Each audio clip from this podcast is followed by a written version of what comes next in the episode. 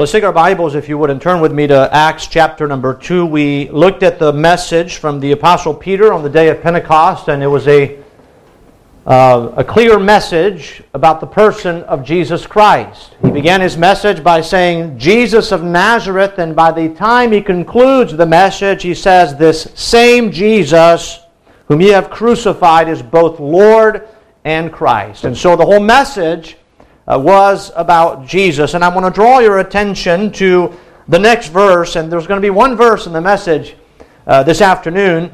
Uh, and um, as I proceeded to study verse 37 through the end of the chapter, uh, the Lord arrested my attention in verse number 37. I want you to notice immediately the reaction or the scene of what is going on, not on the surface, but in the hearts of those who heard the message.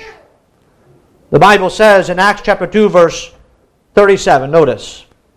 Now, when they heard this, they were pricked in their heart and said unto Peter and to the rest of the apostles, Men and brethren, what shall we do? I, want to draw your attention to the uh, expression we find in the first part of this verse, the Bible says that when they heard this, they were pricked in their heart. I would like to preach a message that I've entitled Preaching That Pricks the Heart. Preaching that pricks the heart. There's three things that I'm going to briefly uh, mentioned in verse 37 that I would like to give in the message this afternoon, and then we're going to expound on each one of those points. But there's really three areas that we see in this progression as the message is being preached, and we looked really at the message that, as I mentioned uh, this morning, 75% of the verses from verse number uh, 14 all the way to verse number 36, 75% mention the scriptures, make a reference or uh, point to the Old Testament scripture and the revelation of God. And we understand that this uh, message had a profound impact as we study the re- remainder of the chapter, that thousands uh, of uh, the people that were gathered and listened uh, received the Lord Jesus Christ. They were born again. They were added to the church there that was at Jerusalem. And this is the day of Pentecost. The moving of God is going on uh, in Jerusalem. Now, although we have to understand that the majority of the Jews in that day still rejected Christ. Uh, even we see here, even it's 2,000 or 3,000, it is a, a great minority of the amount of people who were gathered during the Feast of Pentecost in Jerusalem. Many of those people would then leave Jerusalem. So, a, a great majority of the 3,000 people that uh, received Christ on that day, uh, many of them went back to their homelands. Many of them were spread around in Jerusalem and, uh, or around Israel. But Jerusalem, here on that day, we see this tremendous scene. And there's three things we identify in verse number 37. And first of all, we're going to see their hearing. And then we're going to notice Number two, their hearts. And then thirdly, we're going to notice their hope. And I want us to focus for just a moment as we think about this message, and I want us to think about preaching in general.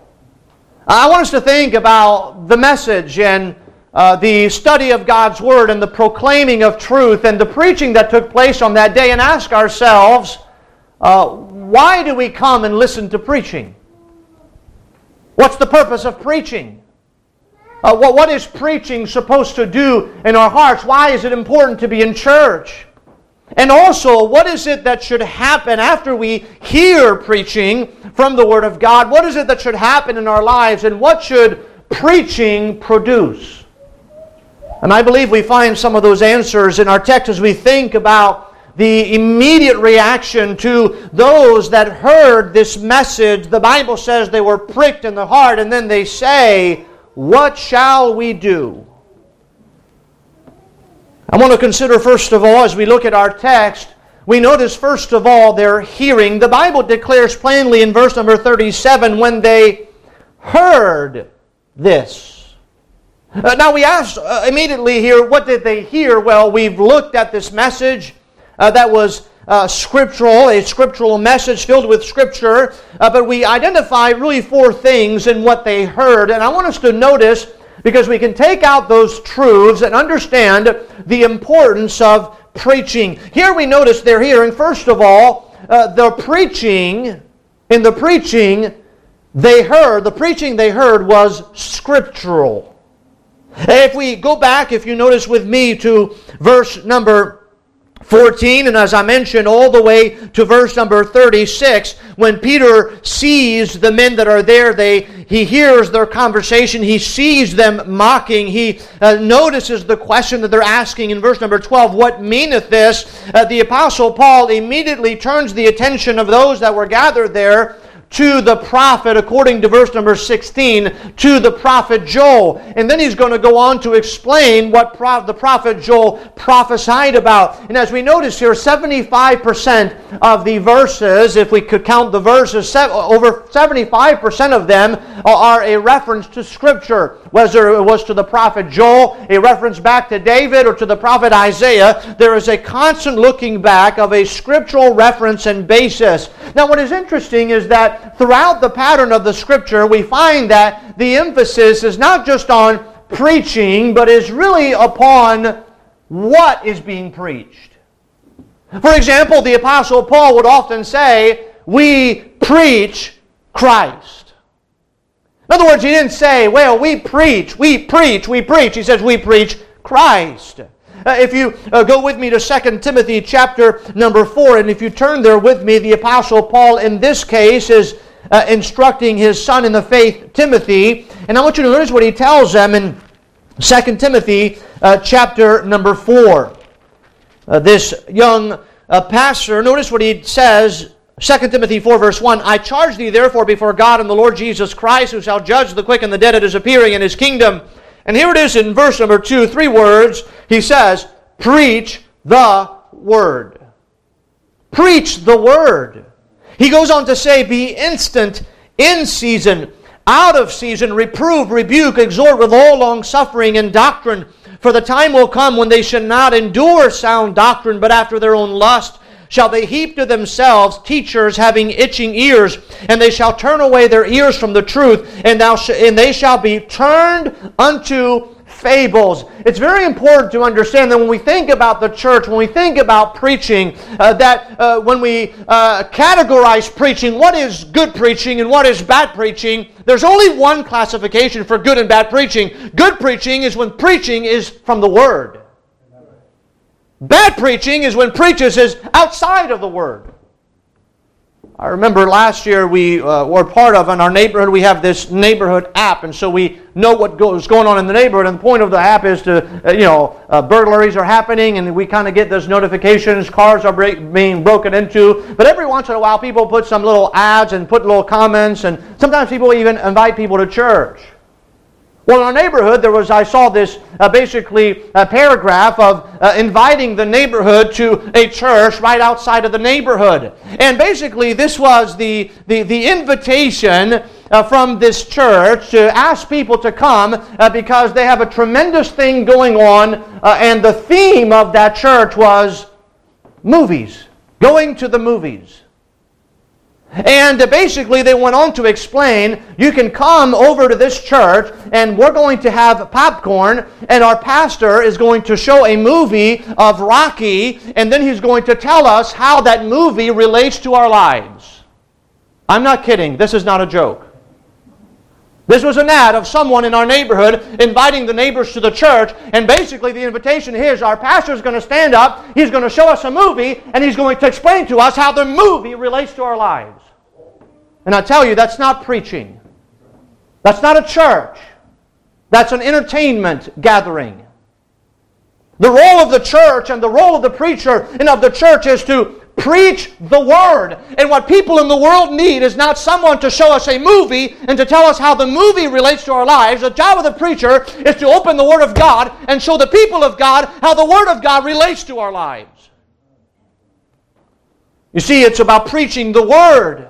It's not about giving fancy speeches. It's not about uh, giving a homily or anything that might soothe the ears of those that are listening. Our role in preaching, the, the desire of God for preaching, is that the Word of God be preached. You will not find one message in the Word of God that does not make reference to Scriptures.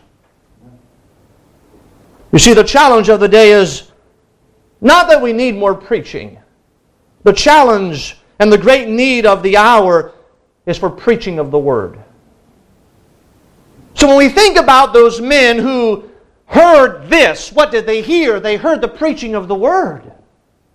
Their hearts were pricked, and then they asked the question, well, What must we do? Understand what they heard. The preaching they heard was scriptural. But there's a second thing we see that they heard. We see number two, the preaching they heard was uncomfortable. If you go with me to verse number 12, back in Acts chapter number 2, in verse number 12, the Bible says, as they see this scene on this day of Pentecost, and we know the speaking tongues that was going on, the people from different countries and different languages were hearing basically the amazing works that God had done. They were hearing that in their own languages. There was a miracle happening there. And uh, the people were, the Bible says in verse 12, they were all amazed and were in doubt saying one to another, What meaneth this? So the amazement, obviously, but notice is followed up with the doubt. And then the Bible says, Others mocking said, These men are full of new wine. Now I want you to think about the scene at this time. I think we all understand the idea of being mocked. I think we all under uh, comprehend uh, as the, they looked at these men, they, they thought to themselves, It's the ninth hour of the day, uh, or it's uh, uh, 9 o'clock in the morning, and these people are basically looking like they're drunk and they are laughed at. They're being mocked and they're being scorned. And P- Peter now has to stand up and has to tell them, uh, No, these men are not drunken as you suppose they are. If you notice there in Acts chapter uh, number 2,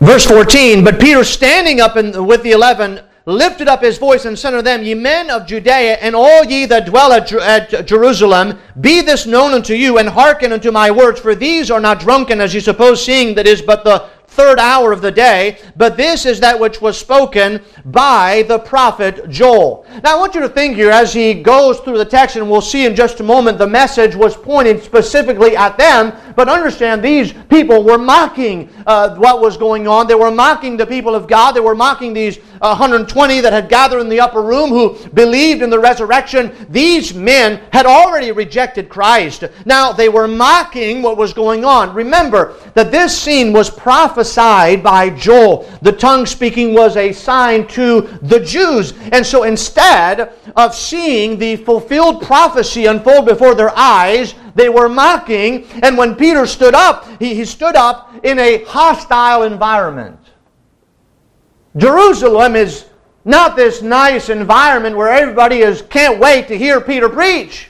As a matter of fact, we're going to know that to be true in just a, a, few more chapters where Stephen is going to preach a very similar message and then he's going to be stoned to death. What he was preaching was not a popular message. He would be standing up and preaching to people who would be mocking. And so understand the preaching, yes, uh, they heard was scriptural, but also the preaching they heard was uncomfortable. Someone stood up in their face and said, It's not what you think. And then he proceeded to give them the truth. The truth is, preaching, Bible preaching, will never make the hearers comfortable. Preaching often stirs things up. It makes us uncomfortable. It, it, we hear things that we do not necessarily like to hear, and it makes us uncomfortable. But again, Peter stood up, and he uh, they heard that which was uncomfortable for them to hear. Which brings us to the next point, really. Uh, dovetailing into the uh, second point, that is this. Thirdly, the preaching they heard was personal. I want you to notice here each reference that Peter makes to those that were gathered there. He says this in verse number 22 Ye men of Israel. That's specific. He says, Hear these words. Jesus of Nazareth, a man approved of God among, here it is, you. By miracles and wonders and signs which God did by him in the midst of you. As ye yourselves also know. Verse 23 Him being delivered by the determinate counsel and foreknowledge of God. Notice, ye have taken and by wicked hands have crucified and slain. Notice, go down to verse number 29. Men and brethren, let me freely speak unto you as of the patriarch David, that he is both dead and buried, and his sepulchre is with us unto this day. Notice verse 33 Therefore, being by the right hand of God exalted, and having received of the Father the promise of the Holy Ghost, he hath shed forth this which ye now see and hear. And then one more time in verse number 36, he says, after presenting Jesus Christ, he says, Whom ye have crucified, both Lord and Christ. You see, the preaching they heard was personal. It was pointed at them. And notice here, the pointing at them uh, was uh, uh, seen in their response. Their heart was pricked because the preaching was pointed at them. It would be just as, now Peter didn't do that, he was preaching, but it would be just when he says you and ye, it would just be the same effect as if Peter walked around and poked every one of those men in their chest and say, It's you, it's you, it's you, it's you. And the preaching, again, was personal. There's one more thing we see about this preaching that they heard. It was scriptural, it was uncomfortable, it was personal, but also, number four, the preaching they heard was purposeful. We summed up the message, and I won't belabor that because we preached that last time, but he says in verse number 22, Ye men of Israel, hear these words, and here's the, the message. You ready? Jesus of Nazareth.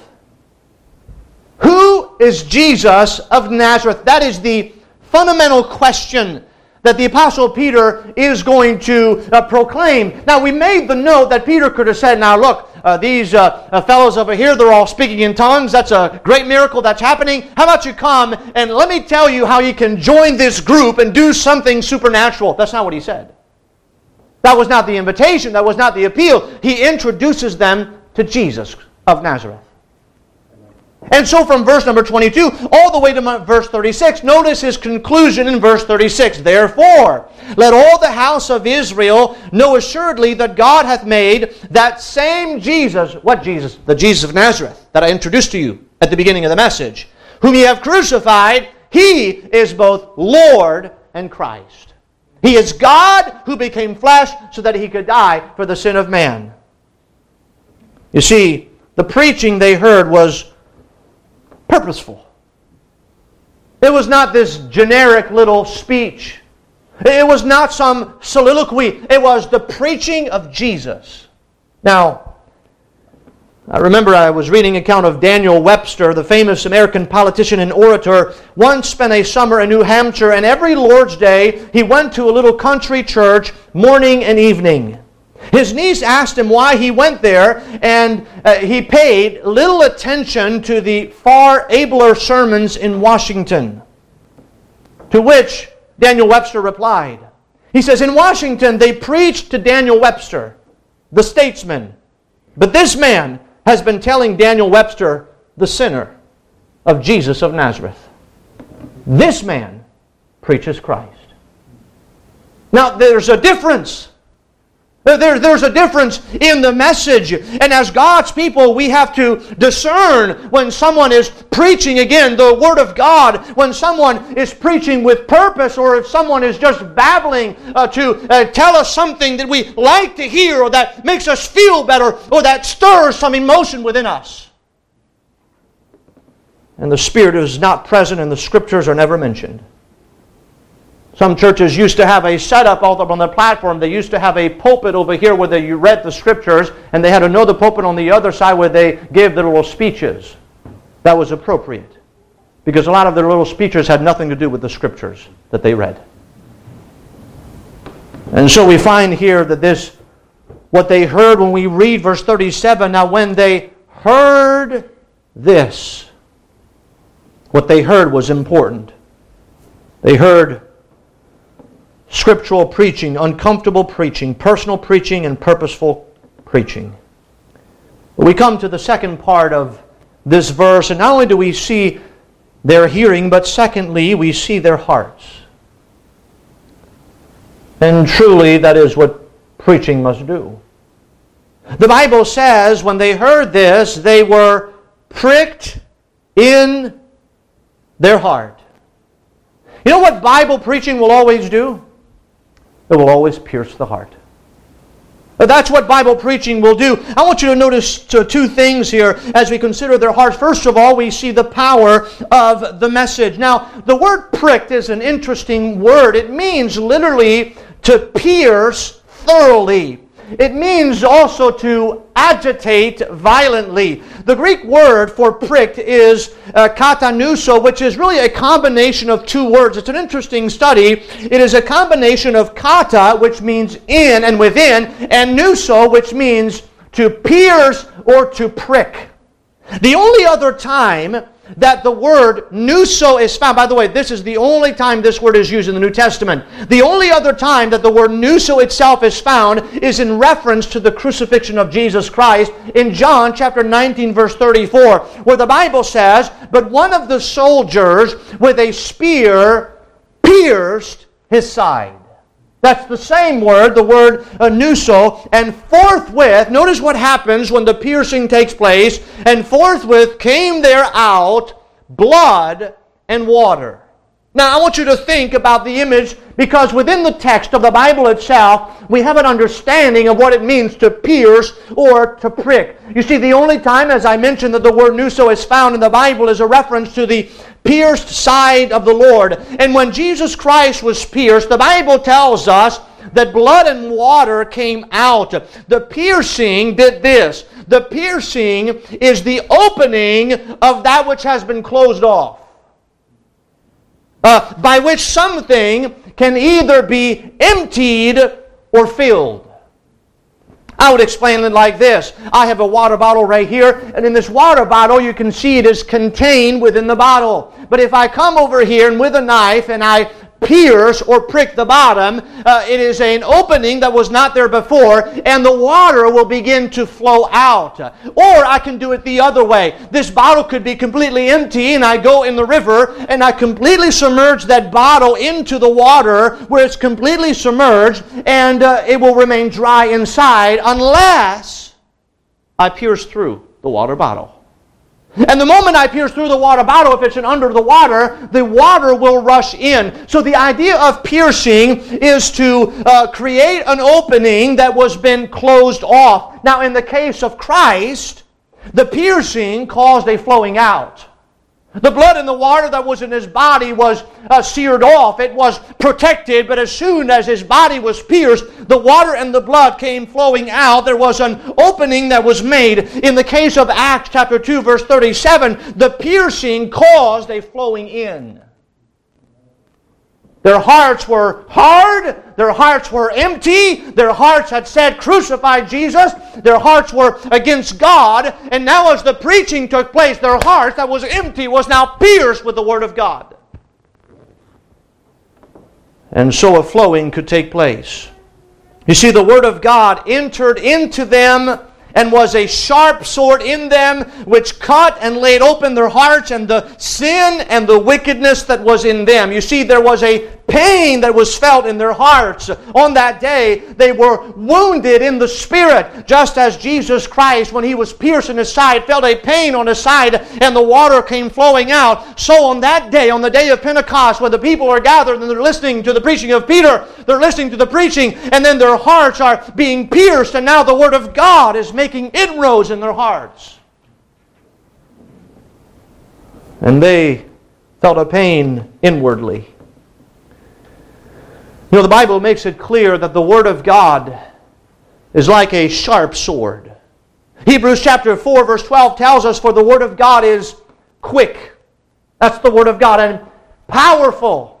And what is it? It is sharper than any two edged sword. And what does it do? Piercing even to the dividing asunder of soul and spirit and of the joints and marrow, and is a discerner of the thoughts and intents of the heart. The Word of God pierces the heart. Understand, that is why the Word of God is powerful, because it can take something hard, uh, something that is hard to get into, that man cannot get into, but God can get into it by the power of His Word.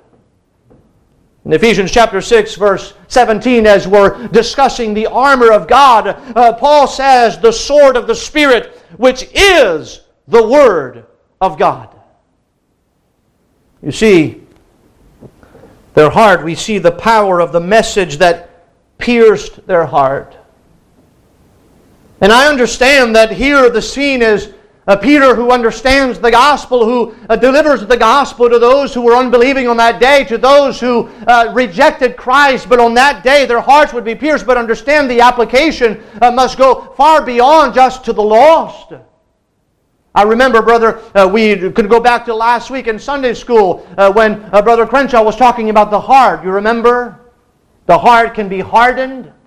The heart of the believer can uh, become hardened and callous to where it's just uh, the Word of God does not penetrate, and we kind of uh, lay off and we become comfortable in our spiritual condition, and we're not allowing the Word of God to pierce our hearts. And there's a great danger today because there is the danger of churches that do not preach the Word of God, but there is also a great danger where there are people who say, Well, I like hard preaching, and I want to be a part of a church that preaches the Word of God, but yet at the same time, our heart be unmoved by the Word of God. That's possible.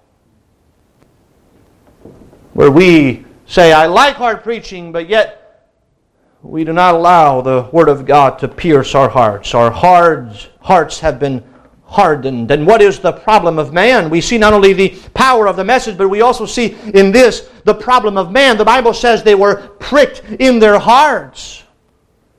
Evangelist Sam Jones was estimated to have preached 1,000 sermons to approximately 3 million people from August of 1855 to September of 1886. One of Jones's quote was the following. He says, "The roar of the commerce, the click of the telegraph, and the whistle of the engine have well nigh drowned out the voice of God." Now, that was back then. I think if Sam Jones were alive today, he might say something like this The apps on our smartphones, the news on the television, and the chaos in Wall Street, and one might say the busyness of our schedule and the, the demands of our time and the call for our leisure have drowned out the Word of God. And we've become cold and calloused to the preaching of God's Word. What is it that has drowned out the voice of God in our lives. Our Lord Jesus Christ's message to the seven churches of Revelation, you remember what he said? He that hath ears to hear, let him hear what the Spirit saith unto the churches. He that hath ears to hear, let him hear. I want you to go with me to Psalm chapter 95 and Psalm chapter 95. The Bible tells us here if you, we pick it up in verse number 6, Psalm 95, verse 6, O come, let us worship and bow down. Let us kneel before the Lord our Maker. For he is our God, and we are the people of his pasture and the sheep of his hand. Today, if ye will hear his voice, here it is, verse 8 Harden not your heart as in the provocation, and as in the day of temptation in the wilderness, when your fathers tempted me, proved me, and saw my works. Forty years long was I grieved with this generation, and said, it is a, a, people that do err in their heart, and they have not known my ways, unto whom I swear in my wrath that they shall not enter into my rest uh, those words are echoed to the believers in the book of Hebrews when he says, Harden not your hearts as in the provocation. When you hear the voice of God, when you come to church to listen to the preaching of God's word, when you listen to a message, don't harden your heart. There's the potential there to, for us to say and understand. I'm not talking about someone that says, I don't believe in God and I reject God's voice. I'm talking about someone who is just comfortable where they are and who is unmoved by the Spirit of God who is unmoved by the preaching of God's word. That is the fundamental problem of man. If you go with me back to Acts chapter uh, number 7, we know in Acts chapter number 2, we see the great scene when Peter preaches. We have a great amount of people whose hearts were pricked. The Bible says they received the word and they were baptized, and the same day there were added unto them about 3,000 souls. But then we go a few chapters later in Acts chapter number 7, and this time it is not Peter that is preaching, but it's Stephen. And Stephen in Acts chapter 7, uh, he preaches his wonderful message. And I want you to notice here in verse number 51 the reaction or the response of this really same group of people who have been stirred up by the preaching for some time now. Now there's a man that stands up by the name of Stephen, and they don't like to hear what he says. And the Bible says in verse 51, ye, Stephen speaks, and it says, Ye stiff necked and uncircumcised in heart and ears. Ye do, here it is, always resist the Holy Ghost. As your fathers did, so do ye. Which of the prophets have not your fathers persecuted? And they have slain them, which showed before the coming of the just one, of whom ye have been now the betrayer and murderer, who have received the law by the disposition of angels and have not kept it. When they heard these things, there it is, they were cut to the heart.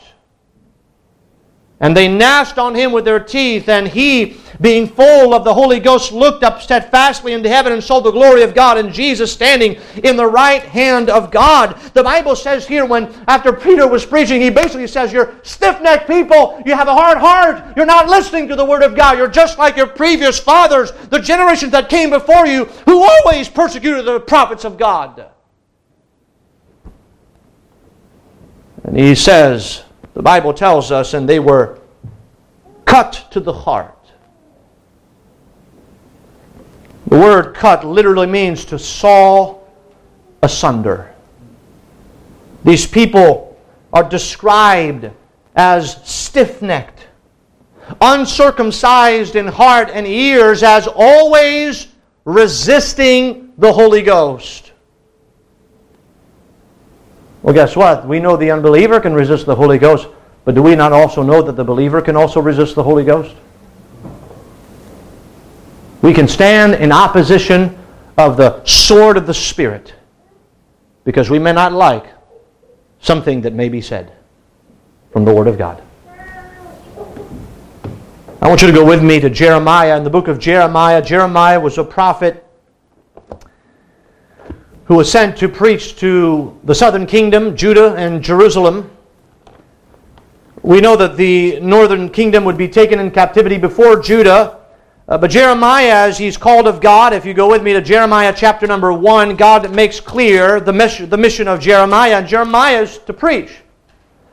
But what we find in the book of Jeremiah is not only the preaching of Jeremiah, but we also find the condition the spiritual condition of the heart of the people at that time who lived in Judah and in Jerusalem. And you notice with me in Jeremiah chapter 1 in verse number 17, uh, God uh, speaks to Jeremiah and he says, Thou therefore gird up thy loins and arise and speak unto them all that I command thee. Be not dismayed at their faces, lest I confound thee before them.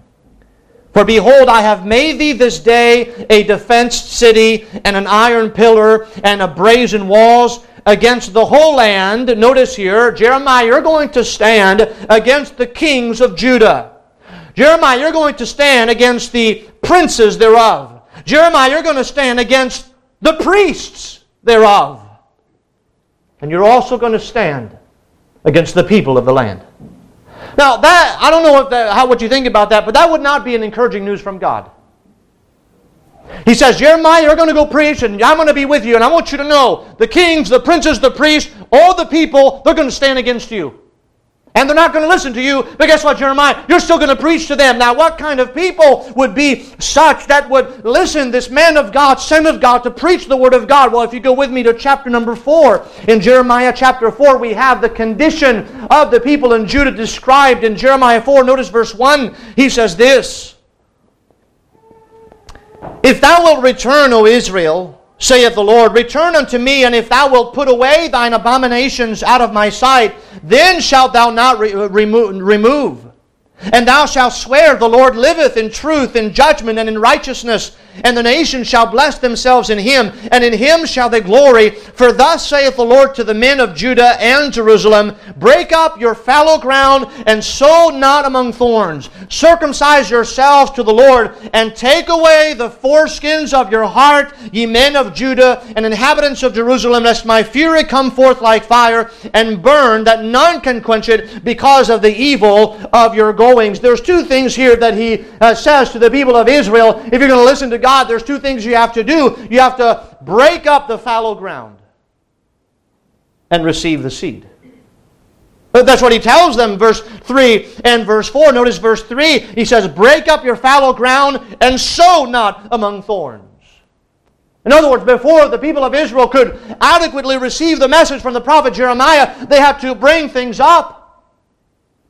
You see, the idea of, of the fallow ground, the ground uh, that is left untouched uh, over time is hardened as men would uh, tread on the path. Uh, the path becomes harder and harder. The farmers every year would break up the ground each year uh, for the in preparation of the seed being sown. The weeds must be cleared from the field. The dirt must be exposed to the sun and to the air that had to take place before the sowing of the seed. No farmer in his right mind would go ahead and throw the seed on this hard ground that has not been tilled, this uh, hard ground that has not been turned up. And here Jeremiah said, What needs to happen is your heart. You need to turn things upside down. You need to stir things up. You need to break things up because you become hard. And then you can receive the seed.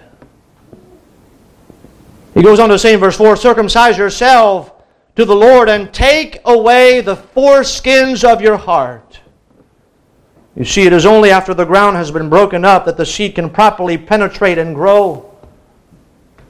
Something has been layered around their heart. They've become hard. As the New Testament put it, we can become seared, hard, that nothing can penetrate and go through. There will be no growth. There will be no fruit unless there's a breaking up of the fallow ground. Unless there's a removing of the foreskin of the heart, there will be no change. But there's one more thing we find in this message. If you go with me in Acts chapter number 2, the Bible tells us now, when they heard this, they were pricked in their heart and said unto Peter and to the rest of the apostles, Men and brethren, what shall we do? Uh, now, many people can look at this question and interpret it in different ways, but the truth is, I want you to think about the scene. They listened to this preaching. The preaching, again, was certainly scriptural, as we've noticed. The preaching was uncomfortable to them. The preaching was personal, is pointing right at them. Also, we see the preaching was purposeful. There's no doubt as to what the message was about, who the message was about, and what they had to do about the person that was preached. And now they come to this place when they're, they hear these things, their heart is pierced. The Word of God has uh, cut their hearts, and now the Word of God has penetrated their hearts, and there's a good amount of people on that day who respond by saying, What shall we do? Now, there's certainly, when we think and consider their hearts, we know that Bible preaching will pierce the heart. But here we also see, and I believe this with all my heart, is that Bible preaching will always provide hope. Do you see the question that is asked? They, they, they're guilty. They've crucified the Lord. He says, Ye by wicked hands you've crucified and slain. And although it was in the mind of God before you ever were born, Understand that Jesus Christ, a God, in His love for you in the person of Christ, died to pay for your sin debt, and God used your evil towards His Son to save you and to redeem you. And at that moment, as they're listening to the preaching, they hear this preaching, the scriptural preaching, their heart is pierced. And now this is what Bible preaching does to them. They come to this place, they say, What shall we do? And I believe ultimately that is the result of Bible preaching. In other words, we, not, we don't come to church and try to uh, come and congregate together and listen to Bible preaching so that we can get more information to satisfy our curiosity of the Scriptures. We don't come and study the Word of God and study the great doctrines of the truth so that we can say, hey, I have this knowledge and I can walk around with my nose up in the air and say, now I'm a theologian, I'm accomplished, I've studied this area. We come to the Word of God, says, I want God to convict me. I want God to humble me. I want God to conform me into the image of His Son. And when Bible preaching takes place, the people of God ought to be to the places, what do I need to do, God? What is it you want from me? I'm here, my heart's open, I'll listen. Tell me whatever you want me to hear. That's exactly their response. Now, not the response of all, but at least the response of 3,000 people. And I just wonder as we think about this verse how many times I, how many times we hear the preaching of God's Word and find ourselves to be unmoved. And how do we know we're unmoved? Is because we never ask the final question. What is it you want me to do, God? You see, that translates into something practical, does it not?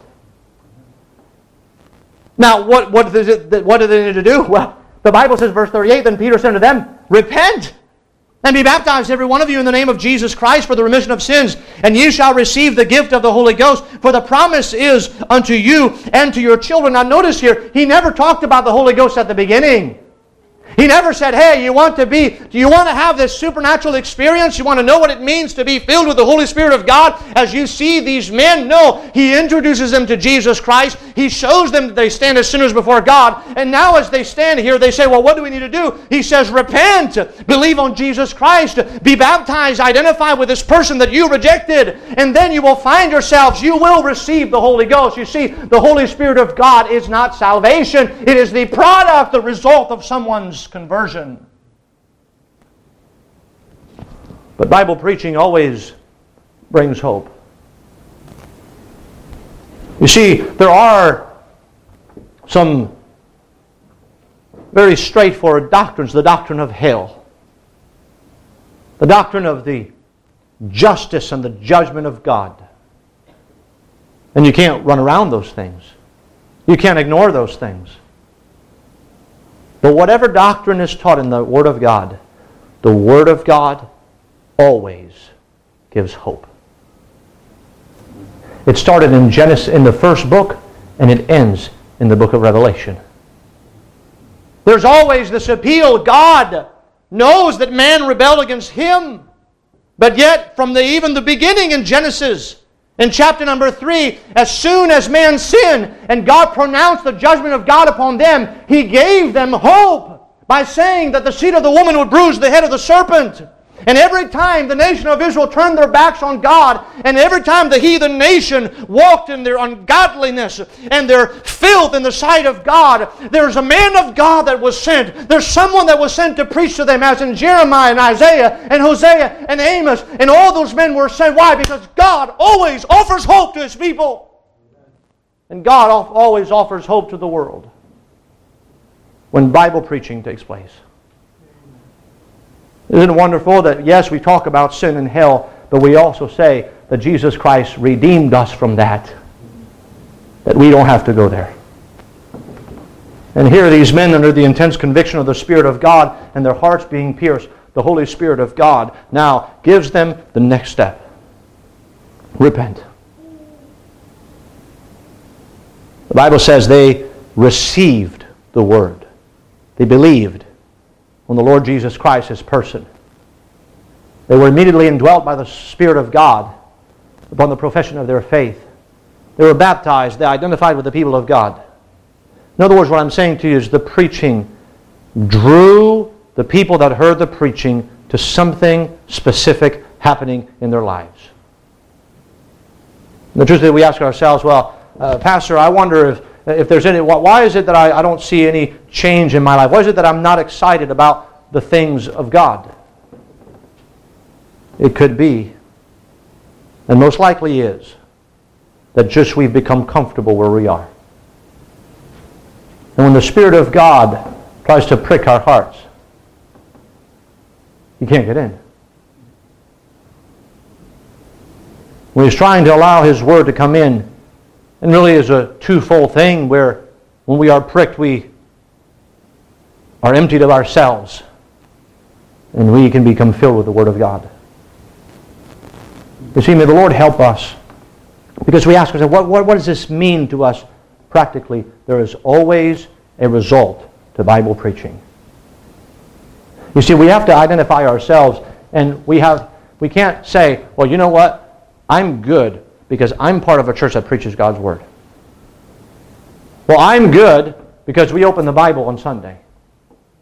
well, I'm good because I heard the truth and I was convicted of the truth. No, the moment we walked out those doors, what is it that has changed? What is it that has changed? Ultimately, that's what God's trying to do in our lives. He's trying to remove us from where we are and bring us closer into the likeness of His Son. The Doctrine of sanctification and glorification is something that the Lord continues to do in our lives. But for that, we have to be in the place where we break things up. You know, the Bible says, as an eagle, so the Lord. And the picture for us in that passage is that as the eagle in their nest, they have, at the beginning, make things very comfortable. But then there comes a time when those little eaglets have to jump out. They can't stay in the nest comfortable forever. So you know what the eagle does, Mama Eagle? Every once in a while she begins to remove the feathers. She removes everything that makes them comfortable. And then she begins to twist the branches up so that the little eaglets are not comfortable and they will no longer stay there. And the only option is for them to step out and jump. And most of them, when they jump, they can't fly. You know when they like to fly? In the jump. And when they're incapable of doing that, what does the eagle do? She bears them on her wings. They don't die. Scientist says it nearly never happens that a mother eagle fails to rescue her little eaglet. As an eagle, so the Lord. God stirs things up in our lives to cause us to do something for Him. And may the Lord help us. Has your heart, or maybe we should ask this, has our hearts recently been pricked by the Spirit of God? Pierced through by His mighty sword? Or have we gone so long that we cannot remember the last time when the Spirit of God caused something to change in our lives to the likeness of Christ?